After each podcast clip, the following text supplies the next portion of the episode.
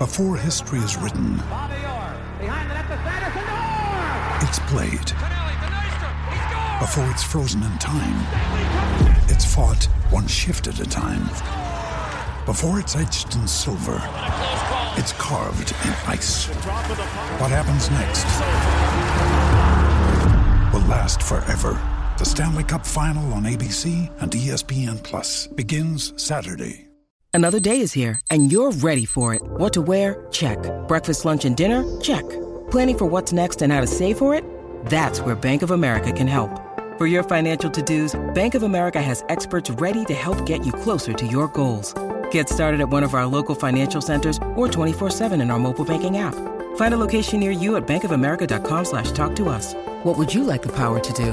Mobile banking requires downloading the app and is only available for select devices. Message and data rates may apply. Bank of America and a member FDIC. So I thought, oh my gosh, some nut is hammered and climbed up this thing and decided he was going to hang off the sign to show his love for Brett Favre. First banner to hang in US Bank Stadium. Wow. It was up there briefly. Yep. For three quarters, Brett Favre's number four was up there Hung in the rafters. rafters. We retired it. We did it. This episode is presented by Minnesota's very own Ticket King. For tickets for an upcoming game or concert, visit TicketKingOnline.com or a quick link from the E 1500ESPN.com sports calendar page. TicketKingOnline.com, 612-341-4141. The following is a Podcast One Minnesota production. For those who simply can't get enough talk about the Vikings, we present Bonus Chatter. Bonus chatter about your favorite team that's unscripted, unfiltered, and uninterrupted. This is another edition of 1500 ESPN's Purple Podcast. Go get that first down and get a touchdown. Rock 'em, sock 'em, fight, fight, fight, fight. Welcome to the final Sunday edition for the season of the Purple Podcast. We are at US Bank Stadium after what we figured was going to be a nice, quiet, uh, season ending game for the Minnesota Vikings. But if the 2016 season has taught us anything, it's that nothing is quiet with the Minnesota Vikings as we sit here looking at the uh, banner in US Bank Stadium, which still hangs in the rafters after two protesters commanded the headlines during the Vikings 38 10 win, which was otherwise a, a perfunctory exercise, uh, mostly made interesting by the fact that these protesters were in the stadium, and then the Vikings uh, took care of business on the field. I'm Ben Goessling from ESPN, joined by Judd Zulgad and Matthew Coller from 1500 ESPN. We will be talking about protests. We will be talking about Mike Zimmer's uh, progress as the head coach. We'll be talking about what's going to happen at quarterback. Uh, Matthew, I'm sure, has a few feelings on Sam Bradford, uh, as he usually does. But, uh, guys, let's start off by uh, just kind of giving people a sense of what it was like in here today uh, for those who were not lucky enough or uh, perhaps um, gullible enough to be here for the proceedings. I'm not sure what the what the, the Stayed away. appropriate uh, That's one way to put it, I guess. adjective would be, but uh, yeah, what what uh, what did you guys make of the protests? And, and Coller, I'm sorry. We I? I oh I need to start off by apologizing because as I wrote in my column uh, that, that's posted at our website now, did you say that nothing was going to happen today? 1500 ESPN.com. No, I'm the one that told Coller when he brought up at some point during this season he brought up 2010, which he was not here for. No, we're not. But- go- we're not going there. But he knew he knew It some. still is not weird. He knew some specifics. I'm the one that said, "Shut up! You have no idea what you're talking about." It at least got close. As as B. Rob said, there were three guys left on this roster: Peterson, Greenway, Robison, Right. from 2010. And I I asked two of the three because Peterson didn't talk. One talked in the after the, locker room, game, right? and Greenway's answer was okay, not great.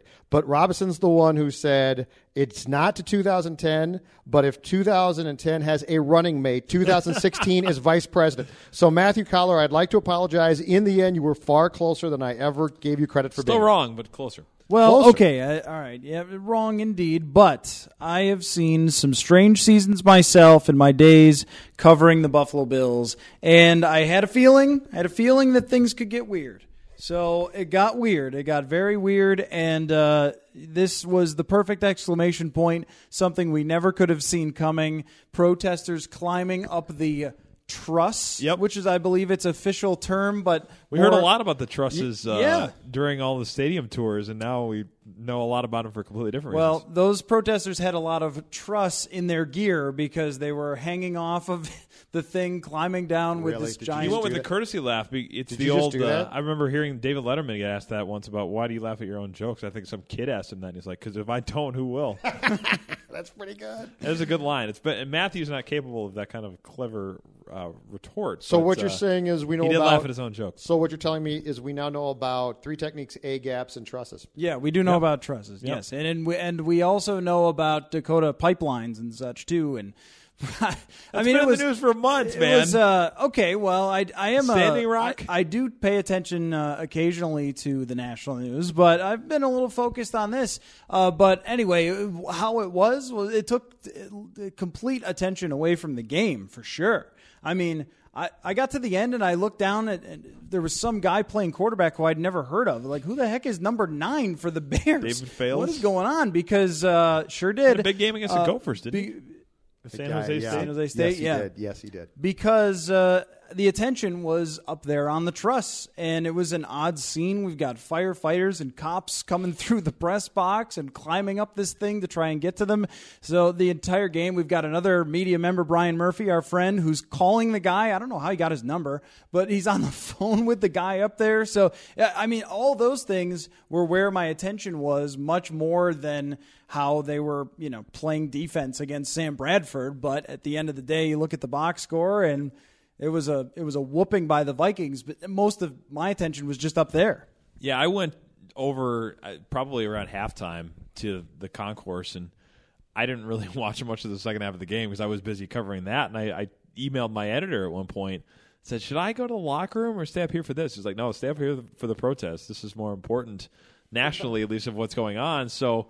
Yeah, it was quite a bizarre day here, and that I, I wonder when that banner will come down. It, it's still hanging here as we uh, wait to to What put does a bow this on say, the guys, season. about about security here? Now, the That Super Bowl is the a big whole question. different story Yep, because yep. the league will come in and run that. So, so I'm not expressing concern about the Super Bowl security here. But what does this say when you had uh, either through an inside job or something? These guys get in that amount of gear. I mean, They apparently the, the whole charged thing, with burglary as well. By the way, Well, the So, whole- in the addition whole- to trespassing, Sure, but the whole thing in and of itself was was sort of funny as it was happening, but if you give this some real thought, if you can get that much gear into this stadium with thousands of people in it and you can get up that truss and you can hang from that truss with a huge banner and climbing equipment, that's scary.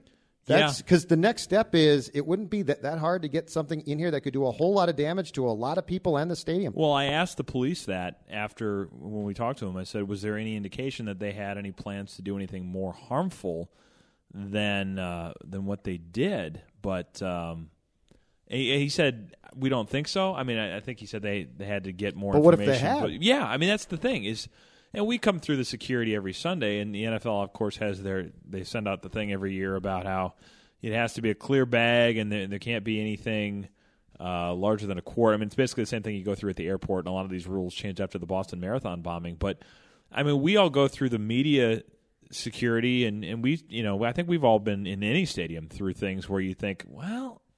I mean, I know I've thought that where I, they check my bag and they think, "Oh, you're media, you don't have to worry about anything." But I'm thinking, like, if I wanted to do something, I, I probably could have slipped something through because a lot of times they don't go through metal detectors, and and there were fans coming in the media gate today, so I'm not really sure what has uh, prompted that to be allowed, but uh, in, in terms of being able to not go through the typical security that fans would, maybe not meet the current the typical regulations. But yeah, it was it was certainly a bit unnerving from that perspective, especially when you you know every Sunday you walk into one of these stadiums, you're given the impression at least that you are secure and that they've created a perimeter and that they've been through everybody's bags and there's no chance of anything happening. But uh, that one, I mean, even just getting into the stadium, how they get that far up there before somebody says anything is uh, a bit astounding. And I'll be curious to see how that all comes out in the investigation here. The size of the sign alone Yeah, is, is what 40 by caught- 10 apparently. That caught my attention at first because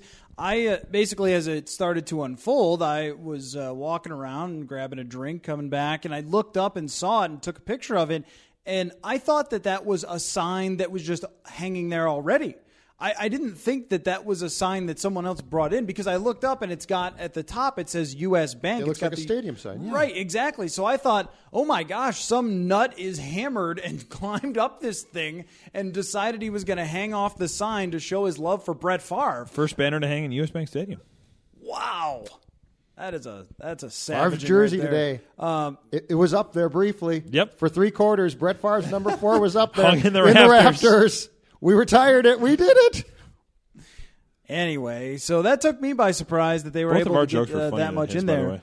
And I wonder if they will find out how they were able to do it. I mean, like, are these people? They didn't seem like they really wanted to uh, have good, nice conversations with the police and so forth, right? So, are these people going to tell them play by play of how they got this in there? Like, was it somebody who worked at the stadium who helped them do it, or did they just come through? Because I noticed the same thing you did, Ben, where I walked in with a bunch of fans, Yeah. which I had not done before. Right. It had always just been other media, and I was kind of looking around like, oh, this is surprising and odd, but I didn't know if that had anything to do with it or not. Or did Yeah. they? Or did they sneak in before the game? Yeah. With a bunch of stuff too. Yeah. That's the question. Yeah, there's a lot of questions that have to be answered there, and and I think it's going to be one of those things that you're going to have to answer those number one, and you're going to have to be fairly uh, accountable to the public with that because I mean this facility being brand new and kind of being the the, the focal point of of reconstruction and redevelopment downtown.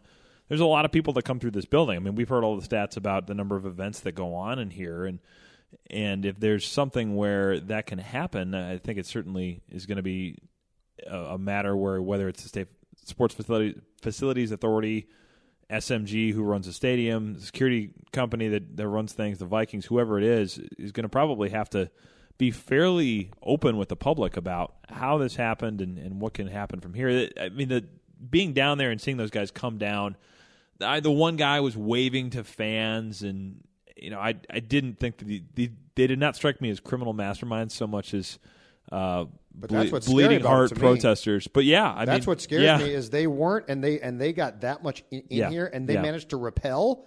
I mean, if you have if you have somebody uh, taking notes on that, that's not a good thing. Saying this stadium is full of leaks. Well, I mean, and think about, and we're getting kind of taking this to a dark place and not talking much about football, but I mean, think fans, right? But think about if they had had, say, they had some kind of weapon that they were able to hang up there where you've got your pick of where you want to fire the thing, and it's awfully hard to get people to get you down. It, it sounded like they were able to get negotiators and rescue workers to rappel above them, and they actually did a lot of negotiating with them on the truss. And one of the things they said was, well, if you make sure that the media is there so that we're seen and we get our message out, we'll come down. And they initially had, had said, we're going to have you, or they told the reporters standing over there, myself included, that these guys are going to come down and talk to you guys. And then they came down and said, well, we want to have them uh, go through a medical evaluation, so they're not going to be commenting. So they basically use it as bait to get the guys down. But uh, you know, it we Shocking. get we get at used football by teams, and we get get used. media members used at a football game, filming And eleven. Peterson will talk as soon as the game ends. Uh, he's not talking. Sorry. Yeah, and then I think they brought the uh, the the police spokesman out to talk right around the time that they were sneaking them out. So it was no, go over here. I mean, that's classic PR move 101. But yeah, I mean, it, it they didn't strike me as uh, you know there there were no Boris and Natasha, but um, you know maybe that's the more concerning thing, like you said. But, well, when you bring up the idea of being able to get a weapon in, I mean, if you can get a banner in the size of uh, the end zone, yeah, And climbing equipment. and climbing equipment, right? I mean, what else could they have gotten in had they wanted to? It seems like they had an entirely different agenda than doing any harm, Right. And you know, whatever. I, that's it didn't hurt anyone in the end. The game carried on and everybody was fine, but the potential there is pretty disturbing. And in a way, I thought, well, good thing if somebody was going to do something where they had to sneak a giant banner in and climbing equipment that they that these people were the ones that did it because now it shines a light on the problems that you have here that we went through this entire season thinking that there was no issue with security. It was fine. We hadn't heard of any problems. And clearly, there's a big issue there that needs to be addressed. And I agree with you, Ben, needs to be addressed very publicly. Yeah. It needs to be said what happened here exactly. It needs to be out there of how they were able to do it and how it's going to not happen again. Yeah, I mean it's it's one of those things that you you know you kind of go back to the '70s. You remember people hanging banners and, and protesting, and that's kind of what you think of in places like Three Rivers Stadium and that kind of thing. But number one, the security is a lot different now, and number two, the logistics of this, where you're having to climb up that thing and uh, get on the on the truss, is uh, quite a bit different as well. And well. by the way, boys, I'm not buying for one second what Zim said in his post game press conference, which Yeah, is, come I didn't see it. Come what on. protest? I swear to God, I didn't see it. If Mike Zimmer didn't see two guys hanging from the truss at some point in time, then Mike needs to reevaluate how much he's paying attention to things going on around him. you might have been following doctor's orders. They told him to look horizon down. Don't look up. Maybe he was, but Yeah, could be But that. him saying, "I didn't see it. I, I have no idea." Uh, yeah, Mike. You know what? It's been a tough year. Why don't you cut your losses right now and just start to tell some truth? Do you like basketball? Do you like the Minnesota Timberwolves? Do you like nachos? I like nachos. I'm Steve McPherson, and if you like those things, especially nachos, you should check out the Raised by Wolves podcast. You can find us on iTunes or on the E 1500ESPN.com website. Well, why don't we pivot from uh, I don't know what gate thing we're going to assign to it, Divest banner gate, divest gate, whatever, uh, into where things go here for the Vikings. They're eight and eight. They finish uh, without a losing record, but given the fact they started five and zero, I think people were expecting a lot more than that. What does this season say about the state of this program and uh, the direction that Mike Zimmer has them going? Uh, I thought it was very telling that a team that started five and zero, and a team that I sat there at that point and said, "Hell, look at the schedule. I don't see the losses." I found it very intriguing that uh, Jay Glazer, who is the information guy for Fox, felt it necessary to issue a report that Mike Zimmer would return as the Vikings head coach in 2017. Here's why it's intriguing to me. There was no doubt in my mind that that he that Zimmer will be back unless health prohibits him from coming back. But what Glazer's report does, and what these information guys, Ben, as you know, like to get a head start on, is that means that from day one of training camp next summer, Mike Zimmer is under a ton of pressure. And it's my opinion that what we saw from him post bye week, Mike Zimmer's going to have to make some big alterations in how he handles his players and the people inside and outside the Vikings if he, he wants to survive as coach. Because a guy who at one time I thought didn't allow himself to get involved in the noise and hear all the BS, and a guy who I thought was strictly a football guy who got it, turned out to be a very sensitive guy who sent messages that were very different at times to his players and who, who became very um, distrustful and cantankerous around the press, which means the fans basically Right. for no Remember reason that. whatsoever. It's not just us. It- that we're doing by this the- stuff for fans as But by the end of 2016, now as we sit here, there is no difference in how Zimmer approached things with the outside world than Childress did, Hmm. and that shocks me. But Mike Zimmer will be under pressure to with this organization as its coach on day one of training camp next summer. I think this year uh, we went into it thinking the Vikings were in a situation where they had one of the best coaches in the NFL, especially coming off the 11 and 5 year. And I think everybody felt bad for Mike Zimmer too. He his playoff win was ruined because Blair Walsh couldn't make a 27-yard kick that, that they had much more potential even last year and that this was the year that it had all been built up for and re- regardless of the injuries and things like that that happened throughout the season and they did happen more than usual this year there were a few mistakes that we could look back at that would say if you were on that ground feeling very steady about him as your head coach that that ground started to become more shaky Uh, i mean the Norv Turner situation is just an overall bad look that at that time we sort of went well, okay, this is fine because Pat Shurmur's probably got a better plan. But in hindsight, you go, how did you get to that point in the season? And even at five and two, and not have your offense on the right page with each other. I mean, that's just one place to start. And then the handling of the players, the miscommunication with the cornerbacks. That, uh, that Scare went- quotes on that, please. Yes, very much, very much. I mean, all all these sorts of things built up, and I think some of it is just a product of when you collapse and you lose all those games that the spotlight gets on you. As it should. We should also note here that we are saying this as the Redskins lose, which means the both the Lions and Packers are in the playoffs, independent of what happens tonight. It also means that, and tiebreakers go different ways based on who wins which game. It also means that nine wins would have gotten you in the playoffs in the NFC. We know that for sure now. That nine wins would have put you in the playoffs. Which also makes you wonder if a certain coach handles his clock management better in a game against Oh, there's a lot- Yep. there's a and, lot of and, things and that's there. what I Blair mean. Walsh is makes that- an extra point. That- that- and that's what I mean is that these things that we, any shortcomings, we just sort of went, well, I mean, they should have won a playoff game last year with a team that wasn't even expected to be that good. And this year, when they were expected to be a 12 and 4, 11 and 5, or 10 and 6 worst case, that there were mistakes from the sideline and beyond in handling the players that may have cost them just that one and the game. good and the goodwill's gone now. Yeah. you know all of the oh oh that's okay. It's Mike. We like Mike. That's all gone.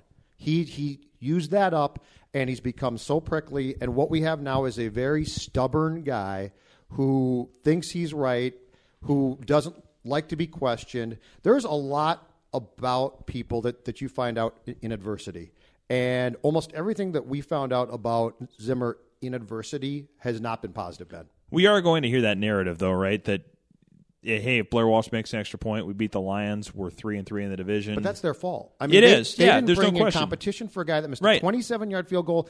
Uh, All, my my only point is that we're going to hear that narrative. Sure. I don't think we should believe But it. I don't buy it. But get ready to hear it Not because having- that is going to come out. there are moves the Vikings made, including not having competition for Walsh in training camp. After after Yeah. two years ago, he was suspect, and we knew that that he might be mind bleeped.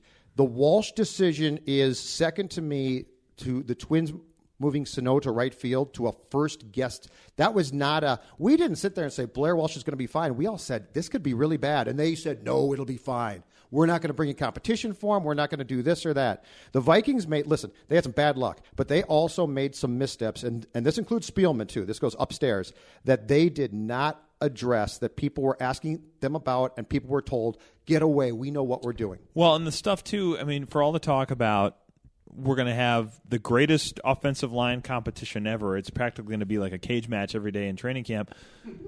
The spot they exempted from that was left tackle. They did not bring in anybody to push Matt Kalil, and now Matt Kalil was going to be the starter. He's making eleven point one million dollars, but Matt Kalil is also a guy that's had a lot of injuries, and there was not really ever a concrete plan for what if he is not good enough to hold on that hold on to that job all season, or what if he gets hurt? What do you do if you need another left tackle? They brought in competition at just about every other spot. They had a, a more than one veteran at just about every other spot that they could possibly plug in. Left tackle was the one where they didn't, and left tackle ultimately was uh, a major issue uh, Well- throughout the course of the season. And you talk about just from the coaching standpoint, you talk about sticking with Blair Walsh for way too long, sticking with TJ Clemmings for way too long. In week five, we sat up here and said, This is untenable. This cannot continue to happen. This player does not belong in a starting lineup anywhere. If he has to fill in during a game, okay. But and then watching, and I know the Bears may have not been giving 110 today, but watching Rashod Hill step in and look fairly competent at left tackle really made you throw up the hands of how Clemmings was allowed to stay at that position. Even when Alex Boone offered to move out to tackle, Boone, who played tackle at Ohio State and had played tackle very early in his career with the 49ers and is like a reasonably talented player who had a solid year at guard. Left tackle is most give him a shot, though. it, right. It's the most important position to your passing game, not left guard, but left tackle. And a guy comes to you and says, and, and there's a bigger point in Zimmer here. A guy comes to you, Alex Boone, and says, Skip, I can do it. I can move out there. That guy's not Put me very in, good." coach. And Zimmer, That's for Derek Wetmore, who's sitting behind us. at least This the, is a baseball thing. at least the way it comes seam head in the room. across, it comes across a little bit as I didn't think of it, so we're not doing it. It comes Correct. across as stubborn, And- sticking with them. And here's my question: Between Zimmer and Spielman, how much are we subjected to one of two things? In Zimmer's case, it's not my idea. In Spielman's case, it's my draft pick, so play him. Because you, you went and picked up the, the kid from Jacksonville off the practice squad Yeah. as a backup. And so Spielman's saying, well, but I drafted TJ Clem. How many times are the Vikings, and plus, in Spielman's case, the the other problem is this, and you can sell this any way you want, but there's the bottom line is the 2016 draft class gave you nothing. It gave you nothing. So is this a case of once again Rick's pride being I drafted Clemmings, I was the guy who did this, we're going to continue to play him. And it just seems to me that that one narrative that's true of the 2016 Vikings, and this will be on their grave, is we were just going to be stubborn no matter what. We were either the head coach or the GM had to have his way, even if that meant not doing the smart thing. Well, when you talk about the two guys that we're discussing here, Blair Walsh, TJ Clemmings, both are Vikings draft picks, and I think you can at times probably say that there's a benefit to that in sticking with guys when when other teams might not. But there can also be the other side of that coin where they stick with guys too long because they're a draft pick, because they believed in them, because they don't necessarily want to, uh, I guess, be wrong about a guy uh, or be seen as being wrong about a guy, no matter what they may think internally. That I think is certainly part of the storyline of this season, in, in the sense that with Blair Walsh, you kept him. I mean, even even if you you take him into the season, you kept him basically six to eight weeks after his issues resurfaced. And then he cost you a game that turned out to be a, a pretty big piece of why you missed the playoffs. And in the case of TJ Clemmings, the first time we saw them try anything else other than Clemmings post Jake Long was precipitated by Clemmings getting hurt today. I mean, Mm-hmm. it was not, hey, we we think we have a better option, and maybe Rashod Hill wasn't good enough to to merit that look, but it goes to the point I think that you've made a lot, Matthews. That why not try it out? I mean, it, I, you can make that case that why don't they at least see if somebody can be better than what Clemmings had been over there? because there, according to Pro Football Focus, is no one worse. I think he's rated second to last now. Maybe we'll see what the final rankings were, but for up. much much of the year, he was dead last, and there was a guy from Denver who I think passed him, reverse passed him, I guess, in a way. Uh, with Hill, yeah, I mean, he wasn't going against Brandon Graham today. He wasn't going against Clay Matthews today, but he looked competent at least enough to put a hand on a guy. And there's another point to be made too about it that Clemmings was as poor as he was. I mean, was there no way to help out there more? Because there were a lot of times where we saw going back through the film, and maybe this is just the offensive design. I don't know who this goes on. Pat Shurmur, Mike Zimmer. How is he alone ever in blocking a guy, especially Clay Matthews? And, and there were games that we saw where the Vikings had chances. They'd be moving the ball at times, and then their chances were just shot by a huge sack. I believe that Sam Bradford was at the top of the league in third down sacks. Mm-hmm. I mean, there were a lot of third downs where he checked down that were frustrating, but there were also times where he got he got sacked or he got pressured by somebody just walking around TJ Clemmings with no chip, with no running back in the backfield to help him, with no tight end. I mean, you have to wonder about not just him being in the lineup in general, but also the protection there. Mike Zimmer said he planned on going through the protections himself because he's the defensive guy and he knows how to beat protections and trying to help the offense figure them out. Well, that did not work at any point during the season. And he had Zimmer has to understand starting in 2017 that this whole thing of I'll just do more and that will fix it is ridiculous. The whole thing is you need you and your staff to figure it out. It was as if everything that, that happened uh, post bye week this year, Zimmer just said, "Well, I'll stay at the office more. I'll work more." It's like, no, that's not how life works. How life works is you get your staff together and do it from there. Uh, today's game because the Bears didn't give a damn is going to create a perception of man the Vikings scored all these points blah blah blah. Today's game means nothing. The games that mean something are the Colts game, which was a ridiculous no show by the Vikings, and the Packer game, which had, had a touch of insubordination and was a mess. Give me, from both you guys, give me what you think the uh, locker room assessment is of the head coach compared now compared to what, what we looked at on the opening day of training camp when it seemed to be a complete love fest between players and head coach.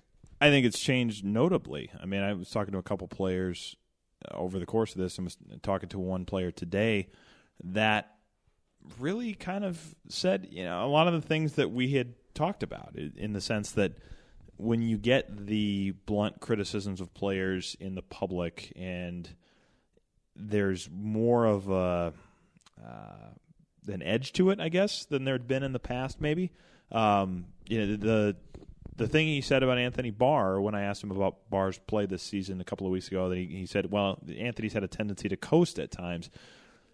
I I was told today that that didn't play well in the locker room. I mean, and, and things like last week when the uh, miscommunication that we're, I guess, going with now officially um, occurred. I, I, don't think it was necessarily that, and I'm saying that with some uh, degree of scar- sarcasm in my voice. But for Zimmer to go up to the podium and do what he did there, I don't think played terribly well among that group of players, which includes guys that have been his guys. So I think it has changed a lot. Uh, it will sort of depend on how he approaches them in the future to see if if this can get back going in the right direction. But he does probably have some goodwill to rebuild with those guys. It uh, it really blew me away that the criticism when he uh, had the miscommunication issue, uh, Rogue One cornerback or Rogue whatever. One series, Rogue One series. Sorry, Murph and I were um, going with on the radio last week. Whatever you want to call it. Um, w- the criticism of him for why that would have happened was exactly what you're saying. The Anthony Barr thing, the combination of some of these harsh public criticisms, Sharrif Floyd. That's what we were saying, right? As it led into that press conference. Then he has the press conference and he says that Xavier Rhodes gets confused in front of the media. Yeah. I mean, Xavier Rhodes is a grown man. What are you saying that for? I mean, if I were Xavier Rhodes, I'd be like, I am a grown up. I'm an NFL star. How are you saying I get confused? Like, are you calling me stupid? If I were him, I would feel that way. I was in the press area listening to this going, what did he just say about Xavier Rhodes? And so now he's got to repair some of that with those guys too, because the respect also for Terrence Newman, if he was the one that was leading that charge a little bit, is so stupendously high in the locker room that I think that group is really tight. And if you're saying something about one guy, and that includes Barr. I mean, the defense, they're very tight. It includes Anthony Barr. I think a lot of them would have a huge problem with that. So, repair is one part of it, but also, like, learn to get the message across the right way. How would you not know what question was going to come up in that press conference after the entire world, ESPN, the first takes, they're all talking about this, right? How do you not know when you step up to that podium that someone is going to ask you why Xavier said what he said? And how do you not have an answer ready for that at all? The scary thing is, I think he did, and I think that was it, and that's how. Wow, that's, he, he that's also, even worse. He also, this guy who, who, when it comes to defensive backfield play, is absolutely meticulous, right? I mean, that's Mm-hmm. his baby. He is the Monet of defensive backfield play. Said, I miscommunicated things. Yeah. What are you It's talking to a about? guy that has played nine of his 14 seasons I in the miscommuni- with I you. miscommunicated things. That whole thing, though, it's it's beyond frustrating to watch because so I'm, what, what we talked about the last time I joined you, guys on this podcast is still true. One thing the Vikings have to do is they have to carve out time for Mike Zimmer to get to a media coach this offseason. They do because it shouldn't be one of your jobs, like it or not. And if you don't like it, quit and go be, become a coordinator again. But one of your jobs as as a head coach is you are in charge of the message at least during the season for your team. And it's crystal clear he does not know right now how to when things get bad. If things are good, it's great. But when things get bad, it's crystal clear he doesn't know how to convey the message. And that is going to hurt him not only with the media and fans, the locker room as well. Right. So learn. So get with somebody who understands it, and it's probably from outside the team. But get with somebody who can sit you down and say, "Mike, here's what you need to learn to become a better head coach," because that's part of being a head coach. In Well, ter- we Sorry. hear. I mean, we hear a lot. I mean, usually, kind of in glowing terms, that you know Mike Zimmer's a football coach and he just wants to do the things that directly relate to coaching his team. That's fine and good, but being an NFL head coach requires more of you than that. There are parts of this job that, like it or not, are a lot like being a CEO. There are forward facing parts of it, there are messaging parts of it that are not going anywhere. And I think, if anything, this season, I mean, it, you, we can debate all day how much messaging or perception in the locker room or whatever would be directly related to their final record, but I certainly think there are things that probably could have helped in that sense, and it will be interesting on Tuesday uh, when Mike Zimmer has a season-ending press conference to hear kind of his evaluation of himself in that regard. There's a, another part of Zimmer through next year that he's going to have to think about too, which is just his defense. It, it, I saw this in Buffalo. Rex Ryan got fired again, and one of the reasons that Rex Ryan's defenses were not as good in Buffalo was because he didn't change. He kept the Rex Ryan defense the same as it was when they went to two AFC championships with the New York Jets, and players made note of this. They said it publicly that he's going to have to make a change to deal with up tempo offenses. That was the issue there. There were different issues here, including playing his base defense too much against Indianapolis, which stuck out to the players a lot. And he's going to have to listen to them too when it comes to adjusting and adapting his scheme because the defense was good. It was very good and it faced a lot of pressure, a lot of high leverage situations, if you use a baseball term, where they're being asked to win games for their team. That's not easy. But when you do get out schemed pretty badly and everybody finds out, hey, that you're not so perfect yourself, so you're criticizing all of us, you have to reassess what went wrong in some of those areas too. Because if you're going to be the one throwing stones and then you get out schemed when you're Mr. Genius, well, it's a lot easier when things are falling apart for the players to go, hey, man, how about you put a little responsibility on your own back for messing up the scheme against Indianapolis? Because that, to me, I think started the issue a little bit more with what happened with cornerback gate which was just that they were coming off a week in which the defense got skewered for not trying, and guys in the locker room were saying, "No, actually, we got out schemed." And and he also has to learn that while there are parts of the Bill Parcells Act that will always be admirable and great, that the Bill Parcells Act as a whole does not work completely in 2016 or 17. And so if Sharrif Floyd goes out in week one, and Sharrif Floyd, listen, he's injury prone. We all we all know his pitfalls, but we also know that if he's on the field for you, he's a pretty important player. Ripping him or chiding him for not playing is not going to get a pro athlete necessarily back on the field. Guess what? In 1992, it probably did. Anthony Barr was a disappointment. There's no doubt about that. But chiding him through you guys is not going to work. And so what Zimmer Zimmer wants to take the Parcells blueprint as a whole and just transfer it. That doesn't work. There's parts of a lot of really good coaches that can be taken and, and incorporated to your scheme and your act. But if you just say, well, hey, in 1991, the Giants did this, so I'm going to try the, the same thing, there's a lot of guys on your team now who are going to say, bleep you, I'm paid millions of dollars, and guess what? If you're going to give me crap through the media for not playing, then I'm not playing. And so I'm really curious if Zimmer can look at that and understand what he did wrong, or or if once again we're going to get the stubborn Zim, which is to say, oh no no no, my way still works. So these calls to Parcells are fantastic, but some of what Parcells is telling him is granddad stuff, and granddad stuff don't always work in current day. Mm-hmm. Yeah, I definitely agree with you there. And that's the whole thing about handling players too, that it's not just your message through the media, it's your message in practice, it's your from the top to bottom. You have to decide how you're going to handle those things. I mean, if you're just sort of going out there and doing it in the reflection of a coach that you worked for and highly revered and is one of the all-time greats, and I guess I understand that as being Zimmer's influence, but he's going to have to reassess some of those things after the way that this year went.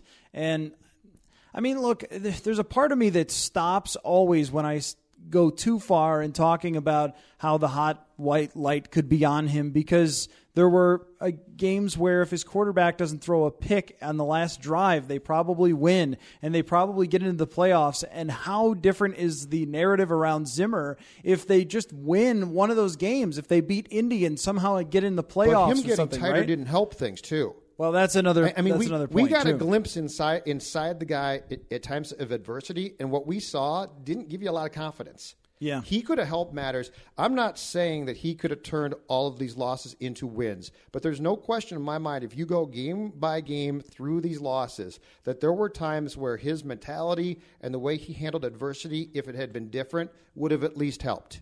And by getting completely uptight and at the time when, when he called the team soft guys after the first loss, I thought, oh, good, you know, good for Zim. But you look at that, and it's akin to what uh, Red McCombs did in in 2003 when the Vikings were six and zero, and he owned the Vikings, and they lost to the Giants to go to six and one, and he came down and lashed into the team. It's it doesn't work now. So, what's the right way?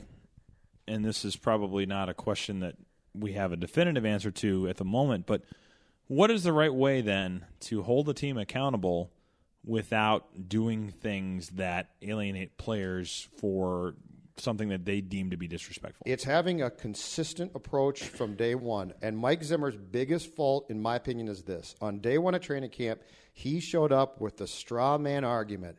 It's us against them, and them they don't think we can do it. And there was look at how many national outlets. Them, all the people that were saying they were going to go to the yes, Super Bowl. exactly. But he but he created Okay. this he created this straw man case of this is I'm with you and the outside world thinks you stink and we're going to do this together. And that conti- Bridgewater got hurt. He goes in and handles it marvelously. You know, cancels practice, goes in and tells them we're still going to do this thing and we're going to address it. And they go get Bradford, and we're all thinking this is really, really good. And then they get to five and oh zero, and the pressure's on. And what does he do? He goes and says, "Fat cats get slaughtered, boys." And I think they probably said, "Whoa, whoa, whoa, whoa, whoa! We're in this together. Why would we get fat?"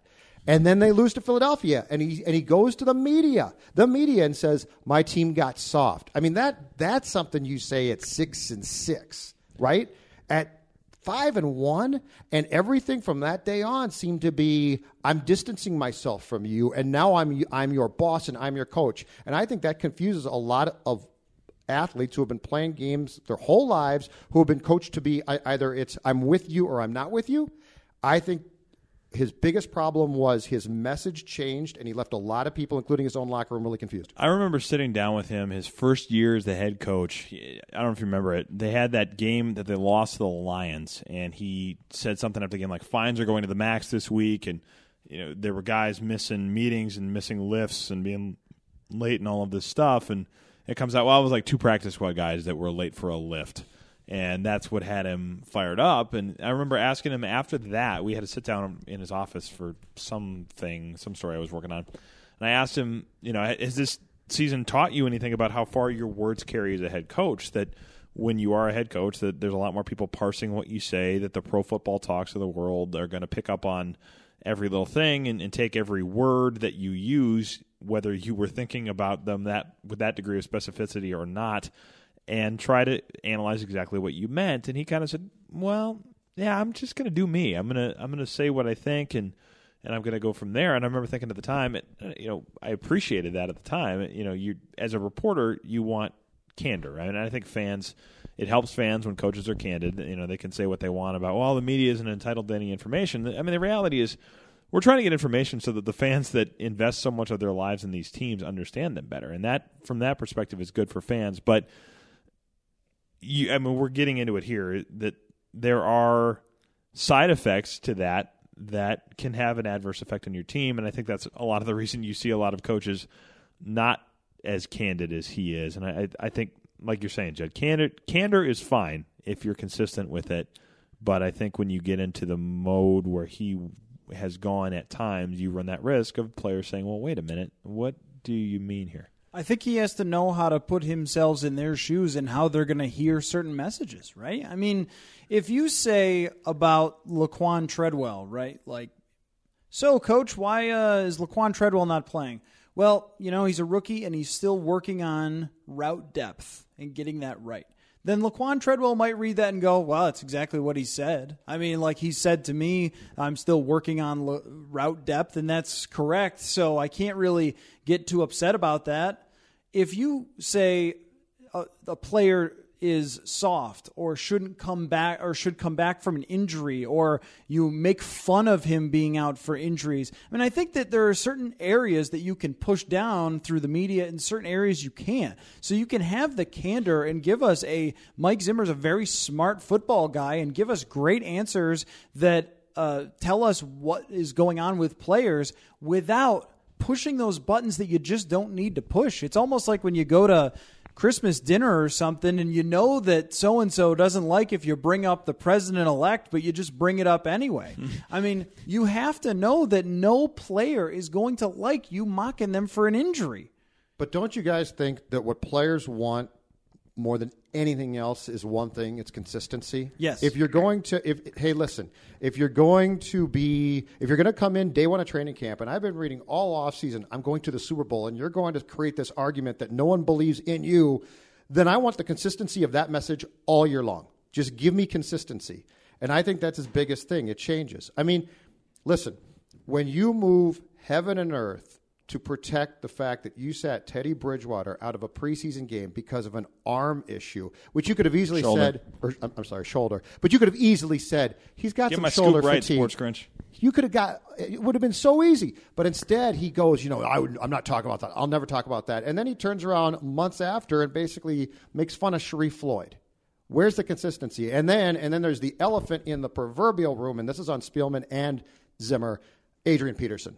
Adrian Peterson played in what parts of three games, and still was treated like, for, for the most part, until the end, a little bit, a little bit by the head coach, was treated like this golden child who could, you know, you- it's his call on what he does. So mm-hmm. I just think you have, in the end, you had a locker room filled with players who said, We have no idea what your message is because it changes. And part of it changes because he's an emotional coach and he rides a roller coaster, which I think he does as a person. But I'm telling you, I think that's really counterproductive as a coach to allow yourself. It's Mike Tice like. I mean, Zimmer at Zimmer when he's in a good mood, it's fun to cover, and Tice was too. But when you're up and down, I think the key thing that you guys have in common with the Vikings players is this: you never really knew know what to expect from Yeah, them. yeah. You you can show up for a press conference and he can be really good and be glib, and the next press conference he can give you one word answers. And I think all anyone wants from these guys is give me consistency on who you are. Well, and the thing with that, I mean, that was the thing, and these messages changes based based on whether teams are winning or losing. But when the Vikings were winning in 2012 with Leslie Frazier, the thing you always heard is that you get the same guy every day. And the thing he would always talk about was that as a player that played for Mike Ditka and Buddy Ryan, you would show up on certain days and you get, okay, this guy is great. This guy's my best friend. He thinks I'm doing a great job. And the next day you get fire breathing dragon. And that was one of the things. And I know Vikings fans didn't like the stoic Leslie Frazier on the sidelines. And uh, eventually that, that, that probably, it was probably too deferential to the coordinators. And, and that eventually got him in trouble. Uh, in addition to the fact that he had to play Christian Ponder and Josh Freeman as his quarterbacks. But, uh, I mean, that was one of the things that we always heard people say that they liked about him. And you should always be careful when you hear players talk about how much they like a coach because they're going to say whatever they have to say at the moment based on how things are going and what they need to say to keep themselves uh, in good graces with their boss, as we all do. Uh, certainly, I think the world of my fantastic bosses at ESPN. Uh, but yeah, I mean, that was one of the things that you heard from Vikings players in 2012 is that you had this steady hand, and I think you heard that with with co- with players from this um, from the 2015 team with, with regard to Mike Zimmer as well, and it, you maybe didn't have quite as much of that this year.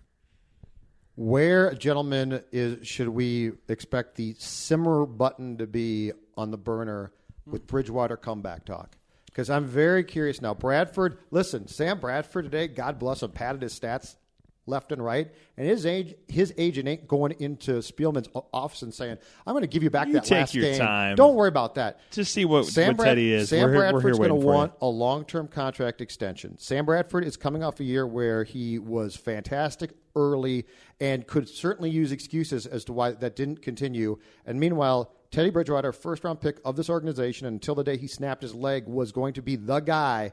If there's any chance he comes back, where should we expect this conversation to go? Because it's, in my opinion, not going to be dead. It's really interesting to me that we have heard absolutely dead rock zero about Teddy Bridgewater. And it's gone through the whole season and nothing at all. Not even sources say X, Y, or Z about what is going on with his knee. I There mean, was a Schefter report that he might be done at one point, right, Ben? there, Um, That was I- it. well, I think there was the thing about whether he tore his LCL, and the Vikings tried to get out and refute that. I thought there was one about week seven or so that he might be. Yeah. that he might be finished. I, I think that was talking to doctors, the old well, doctors that aren't specifically working on him, but have experience with injuries like his, which you know, it, it, it's an interesting piece of information, but you always have to be a little bit careful with some of those things. But I don't think it was anything from somebody that was directly working with him. But that doesn't make it sound to me at all like He's on his way back, boys. Fans, get ready. Don't throw away your Teddy Bridgewater jerseys. He's fine.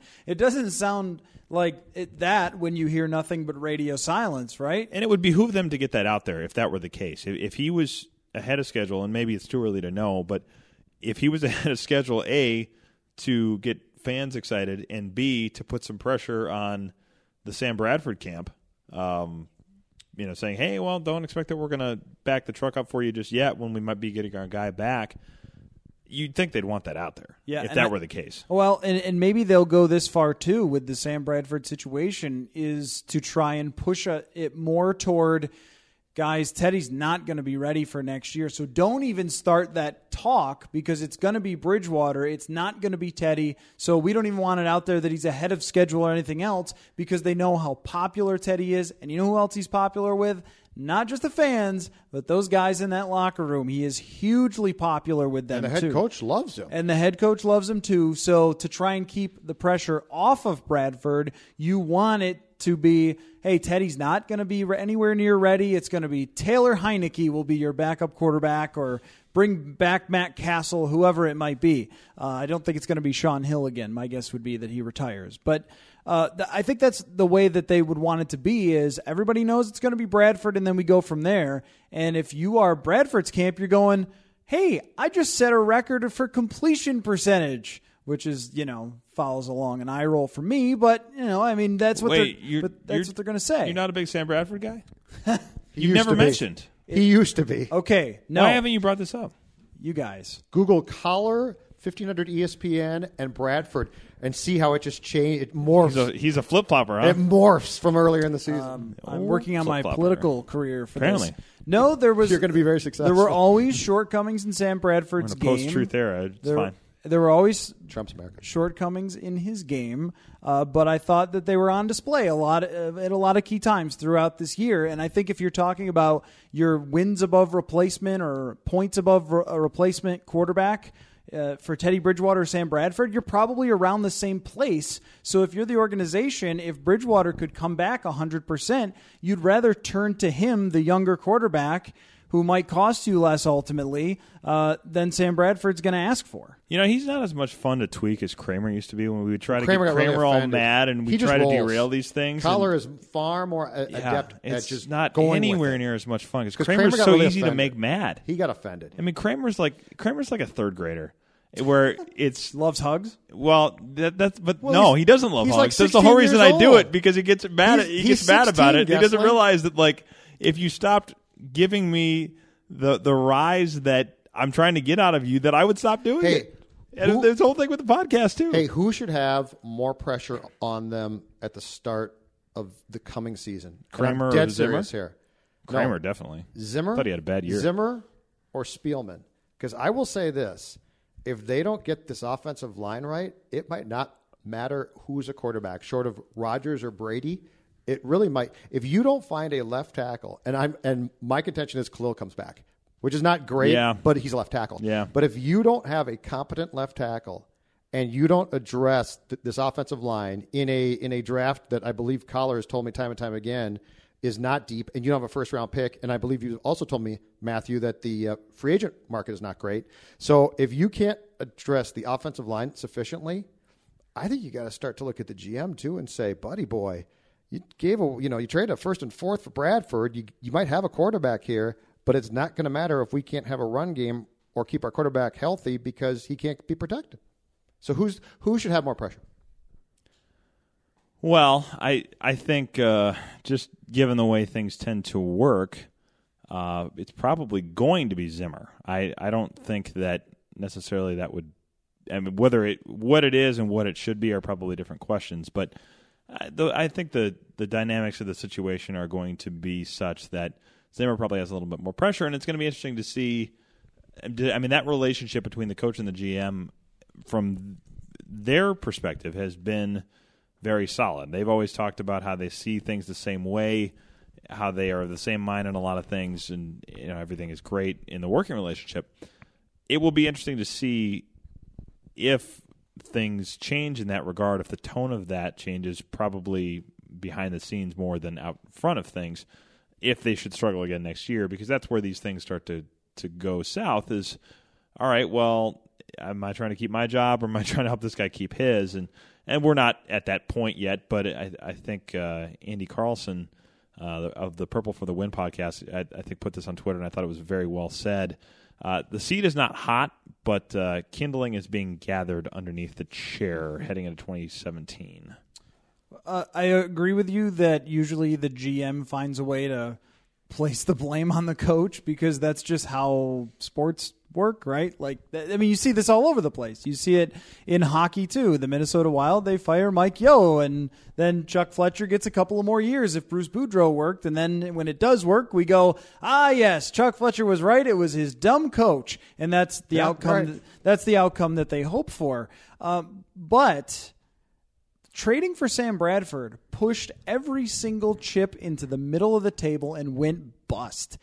This year, this Yeah. year, and he Yeah. and and he he's bought some himself time with next year and saying, well, we're not sure about Teddy's knee, so how could we go into next year without a quarterback too? But the reality is, you made an all-in move and it blew up in your face, and you didn't end up in the playoffs, and you gave the Philadelphia Eagles the 14th overall pick. I mean, that's a hell of a pick to give away for a, a one-year solution, maybe, or a little bit more of Sam Bradford if it he doesn't end up being the long-term starting quarterback. So I say the pressure is probably on both of them. This might be Ben. You're talking about how kind of close and in lockstep they've Yeah. been. Well, that can work both ways for you, right? It can work in the way that. Hey, you guys were in lockstep, so guess Can also what? be a hive mind. You're both responsible for this, and you both can go. And that Well- might be very fair, by the way. I, I think in the end, the question of, of the Bradford trade, and we're going to evaluate it through the course of the offseason, obviously, as well. I, for people that, I mean, you hear people say, well, you have to make a decision right at the time of the trade whether it was a good move or not. I, I get that. I generally am the type that says the result doesn't necessarily mean it was the right or wrong decision. But I also think in the NFL, when you're giving up that kind of a thing, I mean, you'd be remiss not to take a look at what happened when you have a little bit more evidence of, of where things went. I mean, the the belief that they were good enough to make a run, I think at the time they they certainly believed that. I, I think we all had some things we wanted to see before from the offense, especially before saying, yeah, that's that's the case. Um, the I, the thing I will say though is that if you were going to make that determination that we are good enough to go for it now, you had to have a reasonable amount of confidence in your offensive line, and that offensive line had to be good enough to justify that confidence, whether it was well placed or not. That certainly was not the case. Uh, that ultimately, I think, on the field was a big part of why things went south, and uh, you know that that raises the question of if you're going to go all in, why wasn't there a little bit more of an effort to build out the depth of the offensive line, particularly with draft picks? You you threw to you, do it. You bamboozled us by throwing a lot of garbage at the positions. Yep. You bamboozled us It was by the Twins saying, pitching staff Look at what we got. We got. We're bringing in so and so to compete with so and so, and so and so to compete with this guy. And and you're right, Ben. The Kalil swing and a miss on having him working alone at left tackle and having no one else even close to being competent to play that that position was bad. The other thing too is because fans are going to say, well. You guys are dismissing the fact that guys got hurt. Okay, they did. They didn't play well when they were Andre healthy. Smith at right tackle, garbage. when, when he was healthy. Yes. Brandon Fusco at right guard, nice kid. I have no idea wh- what's happened, but steep decline, right? Joe Berger's been decent, or he Joe Berger's actually been good at center. Um, you went and signed Boone at left guard, and he, I thought he improved. He's not great. He's coming back, but you had enough swing and um, and misses on that offensive line that I feel I feel duped because I feel like what you did was you said just wait till Mankato when all these guys are competing. Well, competition doesn't mean that you have good players there. So yeah, I think there's a lot to look back on on Spielman's approach and and I will actually defend the Bradford trade because the Bradford trade to me was a trade that had to be made because you looked at your roster that day and you said, okay, if we try th- this team just watched our quarterback's leg snap, and if we try and parade Shaun Hill out there, they're going to say, "What are you doing? We've got no chance." So I'll defend the Bradford trade, but there's a lot of other moving parts here, including that offensive line and the last few drafts, the first round picks. The 2016 draft didn't work.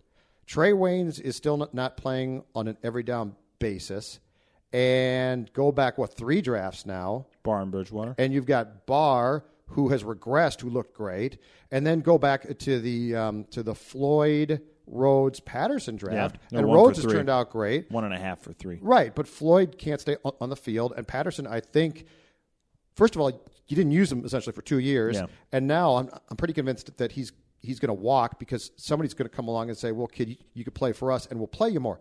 So there's just a lot of things about what Spielman has done. It might not be fair, but I, I think have to be dissected that go above and beyond the Bradford trade. And his job ain't fair. I mean, it's it, it. We hear all the time about how cutthroat it is, and uh, you may not like it, but there are going to be some harsh decisions that you face when. I mean, all the talk about the Packers this year with Mike McCarthy. I mean, if you were basing it on a guy's resume, it's one thing. But if you're basing it on here's where things are at at the moment, I mean, it's you hear it all the time. It's cliche, but it's a what have you done for me lately business. Well, the um, with Spielman too, and the, the Bradford trade that you mentioned, uh, I'm totally in agreement that the process I think was right based on the window to win. You had built this whole thing up to win this year, and you got a chance in a, of a lifetime to get a real quarterback ten days before the season. How often does that ever happen? And so you had to do it because you had a chance to really win something this year with this defense and the coach that you got to coach defense, uh, which may be a bigger conversation whether you should get guys uh, specifically just for their defensive ability. But anyway, um, but as a GM, the result matters. I mean, the, the, I always look at the process, but when your process, even if it makes sense to us on the outside, continually does not come up and does not work, and the results aren't there, then the pressure is on you. I mean, you could def- defend the Bradford trade over and over and over again, which is probably right to do because of the process, but the result has to happen for you to keep your job in the NFL before they go find somebody else. The process for trading up for Cordarrelle Patterson, he is an athletic marvel and a completely phenomenal kick returner and playmaker, but does that draft pick now look very good? I don't know. Maybe your process was fine, but it doesn't look good if he ends up walking away. Then the, the Your final Treadwell process looks awful. your Treadwell, well, but the process draft a wide receiver in that spot because you need one because you didn't know that Adam Thielen was this good. None of us knew that. Right? The process, not too bad. The result, horrendous, and that just can't keep happening over and over again And, and, if you not knew have any Thielen, pressure. if they knew Adam Thielen was that good, maybe they don't draft a receiver there. Yeah, and maybe they should have. Maybe they should have known he was that good. I don't know. I- I'm I, not tend sure to I'm gonna think, go there, I- but- yeah, I tend to think it's progress on his part yeah. more than them not yeah, knowing. I, I don't think that they could have known that at that point, especially when players only come back into the building a week or two before the draft. They didn't really have an idea yet that he was going to be that good, and I mean that's that's a hindsight thing. But uh, yeah, but three three that were the snaps case- on Treadwell's part. Is, yeah, you can't paper over that. historically Yeah, that that that this does not wasn't fly. just sort of a boy rough season. This is a question of can he play? Yeah. Three snaps. Yeah. That means there was no trust to put you on the bleeping field on offense. So Well, we will wrap it up there. There was going to be plenty to talk about in the offseason on some of these issues and probably a lot of issues that we didn't get to today. Uh, probably some things that need to be addressed on defense um, to get that group back to where it had played early in the season. And, and uh, we'll see what happens with Pat Shurmur, among other things. Uh, there's going to be a lot to talk about this offseason, and we will certainly be uh, continuing to do that on the Purple Podcast. We will uh, be rolling either weekly or bi weekly, probably in some cases, with the occasional emergency episode, I'm sure, uh, through the course of the offseason. Thanks so much for joining us through all of this uh, tumultuous 2016 season where we, we hope you don't have whiplash from all the different directions the Vikings took you, but we appreciate you sticking with us. Don't hang from for your trusses. loyalty. Never Yeah, don't do that. kids. Don't hang from trusses. Pro tip: uh, Don't do that. Uh, we will leave you with that very valuable piece of safety advice. Thanks for listening. We'll talk to you soon.